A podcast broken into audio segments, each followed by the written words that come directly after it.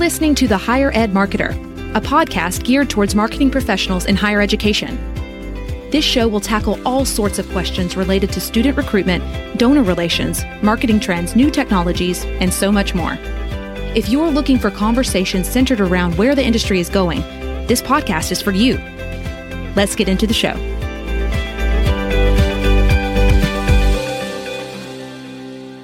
Welcome to the Higher Ed Marketer Podcast, where weekly we explore ideas and insights of marketers that we admire in the higher ed community.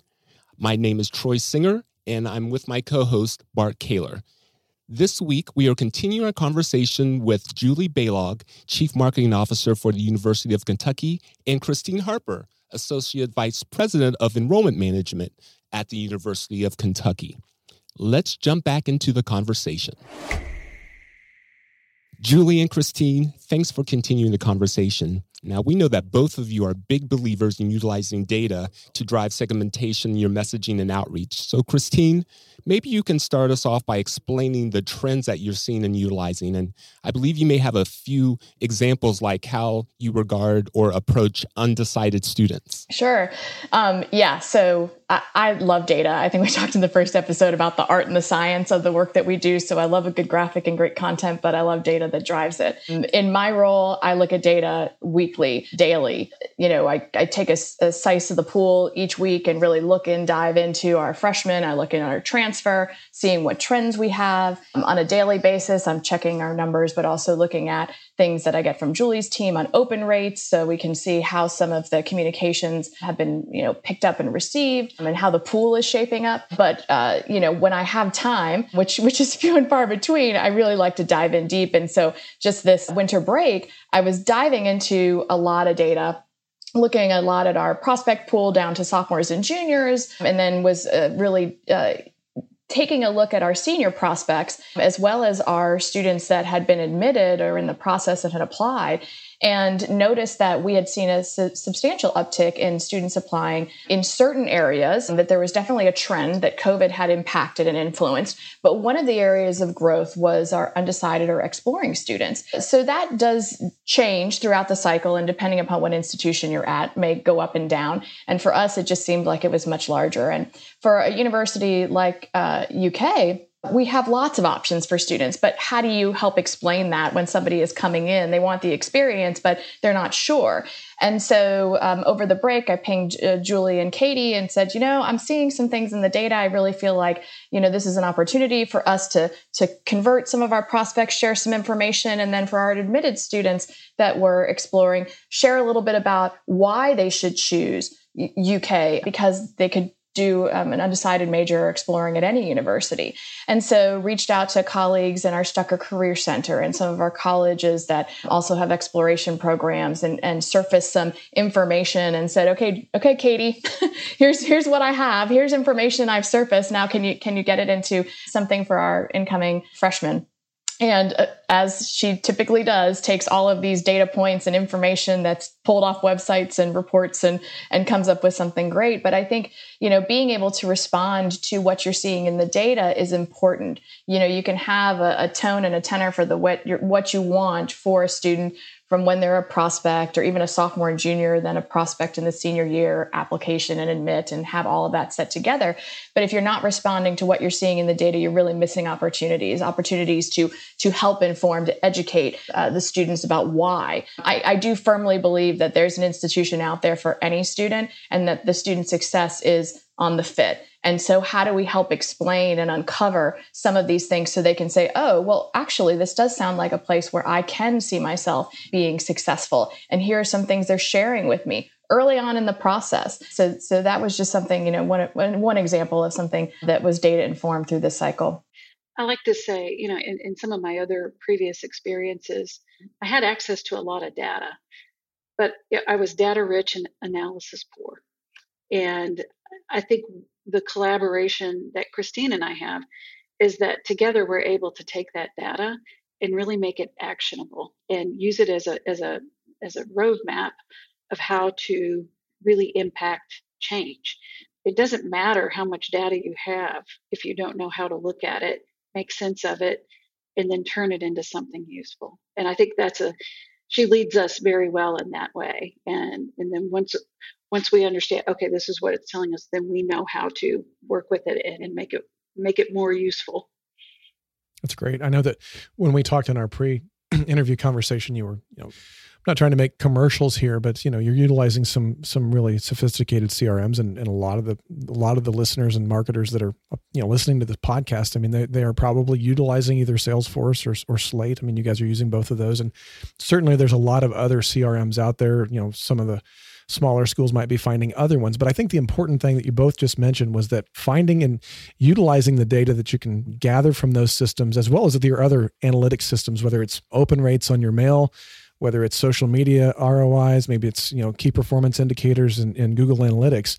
There's so many places that we can start to gather the data. But if you know, to Julie, to your point, if if you're data rich but you're not analyzing it, you're not doing anything with it, you're not creating that into uh, segmented mar- marketing messages that can move the needle for that particular group. I think that's so important. And I know that even, even Christine, I know we had earlier conversations about you know the the idea of how to segment it either for the first gens or segmenting it for siblings of current students. I mean, there's there's so many different ways to segment that data once you have it and be able to nurture and and massage those messages a little bit better to make them more effective. Yeah, we we really have to have our ear to the ground, and so I in my in my side I've got that going on, and then Julie has hers also. So where I'm pulling is I'm looking at information that's coming out of a common application of, of, what are they seeing and what does that mean? And I think that because that's one of the larger sources, again, we're not doing any kind of we have a couple different sources we use, but but they do a nice job of putting out information. And as one of the larger application sources, we're the first to pick up some things that you're seeing in the national media about FAFSA filing rates being down for seniors and low income students and and um, first gen students. And Kentucky, as a state, you know, we have a, a, huge commitment to the Commonwealth, and we know that we have a large a, a portion of our population is low income. And so this pandemic has this isn't surprising, right? There was information in the spring of the senior year which students, if you looked at the population in total, most seniors were worried about missing those end of the year events. But when you segmented that data and looked at low income Pell eligible students, or looked at students of color, or looked at students that were first gen, their concerns were very different. Can I afford to go to school? Am I going to graduate? So that's, you know, we talked at the end of the cycle last year with the pandemic with populations of they need a different message because they're feeling something differently. And the same thing now, recently, as we've come to some of that data, you know, Julie and I were looking at it and saying, okay, we have an issue with first gen and we have, you know, we are down and, and some of the, a lot of the activities happening right at the deadline, but we can't wait for the deadline to hit and see where we're going to be. So how are we going to inform some of this? And so Julie and I talked, and we got a, a, big, again, another broad table. We have our first gen Office of First Gen Initiatives uh, that serves not only incoming students or our prospective students as well as our current students, members of different colleges, marketing team, and members of the um, enrollment management team, both financial aid and undergraduate admissions, to really talk about how do we target this at different segments in the population. And and Julie's team really, I mean, Katie then started working with partners that could support. So I kind of put the table together. Julie and I put the table together, said, here's the problem, here's the data.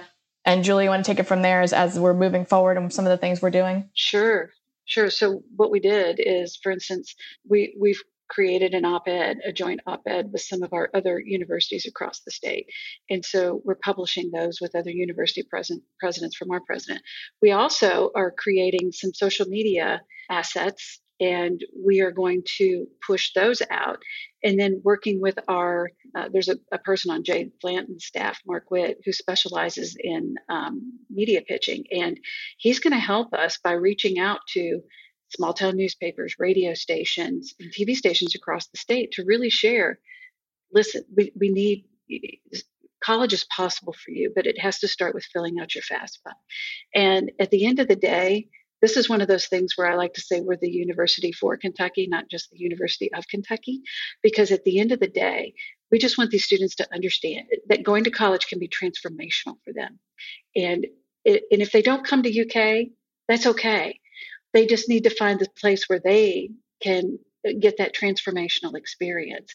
So many of the people in Kentucky, you know, going to college is is not always as easy for them as it might be in some other states. And so I think we we both feel pretty passionately about that because we know I, I, I said it in the first episode. I'm an example of that. You know, my father had a sixth grade education, and the fact that I was able to go to college and this literally transformed my life. It, to me, it's a mission, and and I think for a lot of our students, we serve a broad array. But I go back to you can come here and you can do anything. And we've got the most amazing wraparound services for these students. And we don't we don't do things for them, but we we create ways for them to be successful. And and you know I, I, I won't belabor this too much, but to me this is an important distinction. A lot of people like to say they're innovative, and innovation is a good word except for innovation usually can be funded or bought.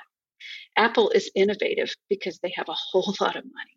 What you are at UK is we've got ingenuity because with ingenuity, that's what you get when you're smart and you're clever and you look at the resources you have and you figure out how do you make the most of them to be successful and so I always I like to make that that distinction. I think that there's a lot of ingenuity that happens here, but and that probably is a good way to describe the relationship between Christine and me and our teams.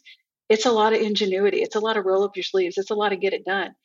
We're not spending a whole lot more money than other people. We're just trying to be really smart about how we do it. Yeah. And and Julie, I would add that it's that passion too. I mean, we we really do, and you probably can hear it come through we're concerned about students across the board. We hope they land somewhere. I think the pandemic has just made some of the more vulnerable populations even more so with internet access, uh, you know, lack of that. So I know some students that are in non-traditional instruction in high school and they're working a full-time job and then catching up at night because that's what they need to do right now. And so that ingenuity is really critical. And then the passion I think that a lot of us bring because that really, it really does seep through. We, we are committed to, to and so yes we have growth goals and and we're doing all those things to get that happen but i too am, am somebody who ultimately like i said fit is important. And and if you have an impact in helping students find that right choice sometimes it may not be us but it may be us later. And and so that authenticity and that ability to try to raise everybody up you're going to be successful if that's the approach that you take. That's great. And i know i really appreciate what you've talked about with the ingenuity um, because I mean, as as I mentioned to you, you know, in our on our previous conversations, a lot of the audience of of the higher ed marketer is are schools of all sizes. I mean, we've got you know schools the size of UK all the way down to schools that have you know 50 or 100 students, and but I think that the ingenuity, you know, because I, I can hear people saying, well, boy, it would be great to have Slate. It'd be great to have that kind of budget to be able to do that type of thing. But the data that you get, you can ask students about that take in that data and then it's and then you can start analyzing it. You can start segmenting based on what you're asking people. So it's not the fact that you guys just have all these extra resources. It's the ingenuity of if i need that data i need to figure out how to get that data and sometimes you have to ask for it. So i i love that. And julie I also love the fact that you know, you kind of talked about the wraparound services with that UK has for these different groups that that are going to be that mission fit for for the university. And I know Troy, you've got a couple questions about that with with just kind of what those partnerships with the other departments look like. Yes, they both Julie and Christine talked about the dedication to the Commonwealth. And I wanted to ask a little bit about the community involvement and the partnerships that are with outside agencies. Julie, could you tell everyone a little bit about the partnership that you have with the College of Agriculture and how you're reaching out into the counties and helping out the Commonwealth with that partnership? Sure. Kentucky is one of those states that has many, many counties. We actually have 120 counties, and in each of those 120 counties, the uh, uh, College of Agriculture has an ag extension agent, and they are a university employee, and we have great collaboration with them. In a lot of ways, they're often opinion leaders in their communities. And so, for instance, when I was down at UK Healthcare, we partnered with them initially to get population health information out. So, for instance, diabetes um, information or healthy heart information. And so they became a hub that we could use to, to push out information and they, they devoured it they loved it and, and shared it. And so we're kind of applying some of that same model here. So one of uh, and I love that the College of Ag is just game for anything. So Christine had this really good idea last last summer.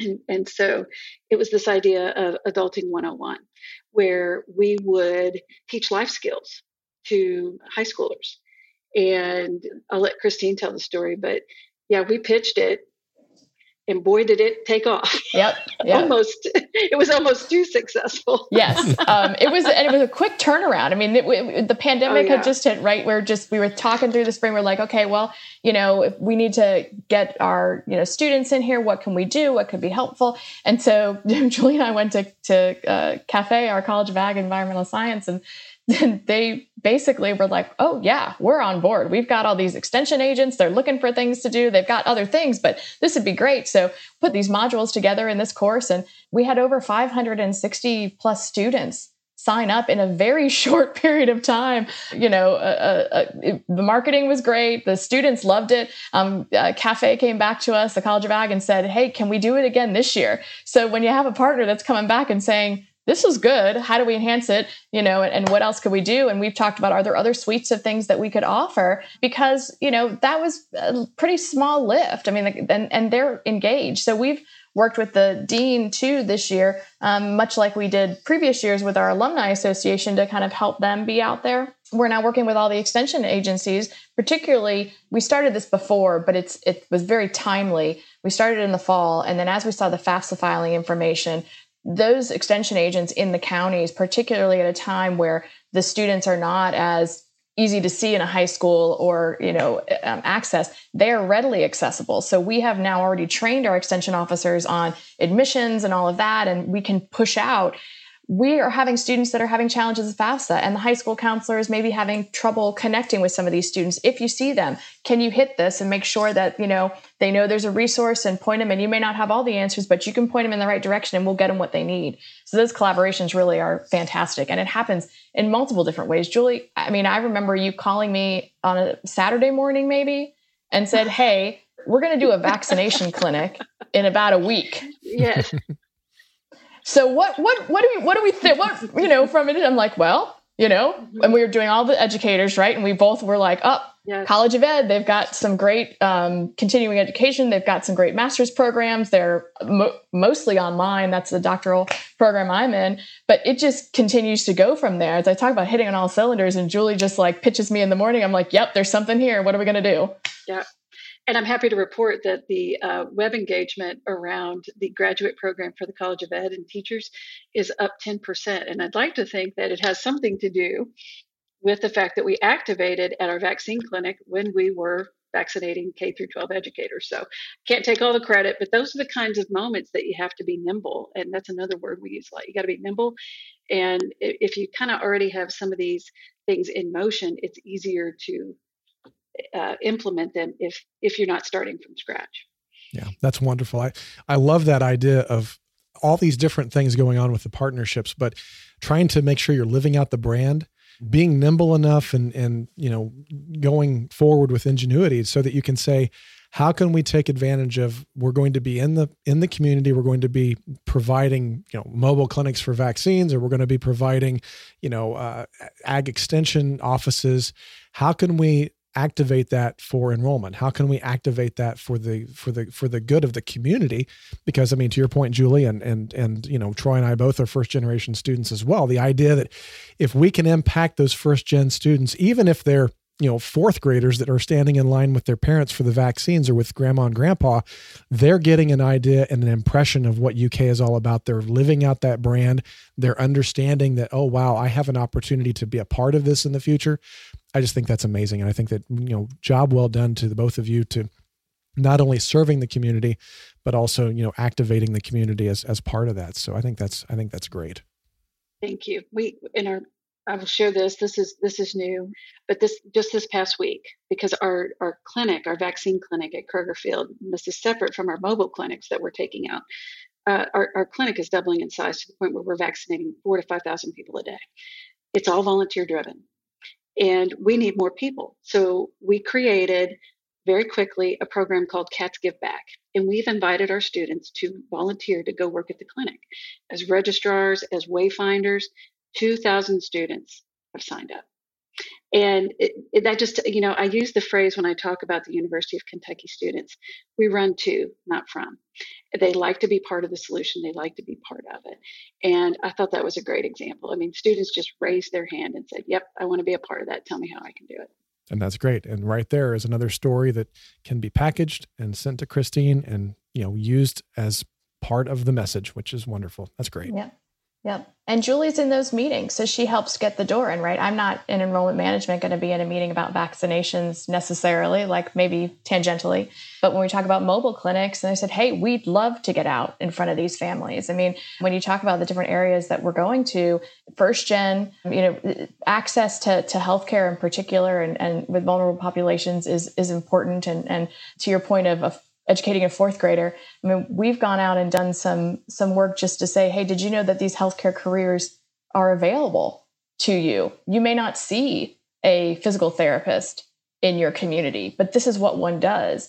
And for some young child that may be the huh this is something i can do and i can be and i can and uk brought it to me you know and, and so those are really great things. And, and we're pleased because julie's in that room that she reaches out. And so when the mobile clinics go back for the second shot they'll prime come we're going to have some some FAFSA information sessions. We're going to have information. So if you have students or children um, that that you'd like that information shared with or you would like it yourself we'll have people there poised and ready to go. So it really is we're very fortunate um, uh, to be set up the way that we are and have such great collaborative efforts going on. That's great that's great. Troy?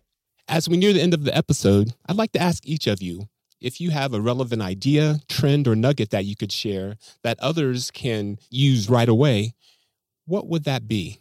My nugget would be it would be to understand the journey that, in this particular case, the student is on and to assess that journey. Because again, marketing is where can I most influence them at the time they're making their decision? So, one of the things that Christine's team and I did, we did this right when I first started, we mapped the entire journey. We looked at how are we communicating with them, email, postcard, things like that. And then we assessed and we realized in some areas we were extremely heavy, probably to the point of oversaturating. But then we looked through the rest of the cycle and we realized there are some times that we're probably under communicating. So we we tried to together our teams figured out, okay, let's look at this cadence. But then and another phrase that I like to use a lot is intellectual honesty. We were really intellectually honest with ourselves of is what we're saying really relevant? Is it authentic? Does it live our brand? Or are we just a sea of sameness? And so we spent some time. Re- I mean, that was a that was a laborious exercise but it was also an aha moment. And you know what? You can do that if your budget is zero. You can sit down and you can map that journey and understand what are you saying it because it's always the right message to the right person at the right time. Thank you. Christine? Yeah, from my perspective, I would say, you know, if you're sitting in my role as a chief enrollment officer, find your chief marketing officer and get really close um, and, and and connect. I think that it's it's really important to have strong relationships but my big piece is that I think that education and cross pollination is critically important. So the more that you can share and, and cross pollinate, so having your marketing people in your enrollment management meetings. Occasionally last year, I was in the huddle with Julie's team. My understanding of the work that their team is doing, I can now share with our IT team that's working on a problem. So Julie doesn't have to be there until we get to a certain level. But by doing that and cross pollinating and educating everyone, Katie Bennett, who's on, on her team, is like, well, you know what? This idea came from this meeting that we had, and, and she understands the work we're doing, and I understand the work they're doing. And so it really helps you get further faster. And so if there's anything I would say is is really you got to partner tight, but you also have to make sure that you're providing the information and you're listening and that you're using that to inform the decisions you're making moving forward.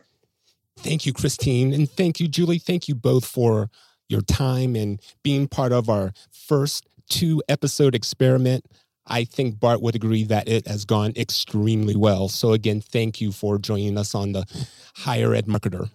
And for our commercial, the Higher Ed Marketer podcast is sponsored by Caylor Solutions, an education marketing and branding agency, and by Think Patented, a marketing execution, printing and mailing provider of higher ed solutions. On behalf of my partner in creation, Bart Caylor, I'm Troy Singer. Thank you for joining us. You've been listening to The Higher Ed Marketer. To ensure that you never miss an episode, subscribe to the show in your favorite podcast player. If you're listening with Apple Podcasts, we'd love for you to leave a quick rating of the show. Simply tap the number of stars you think the podcast deserves. Until next time.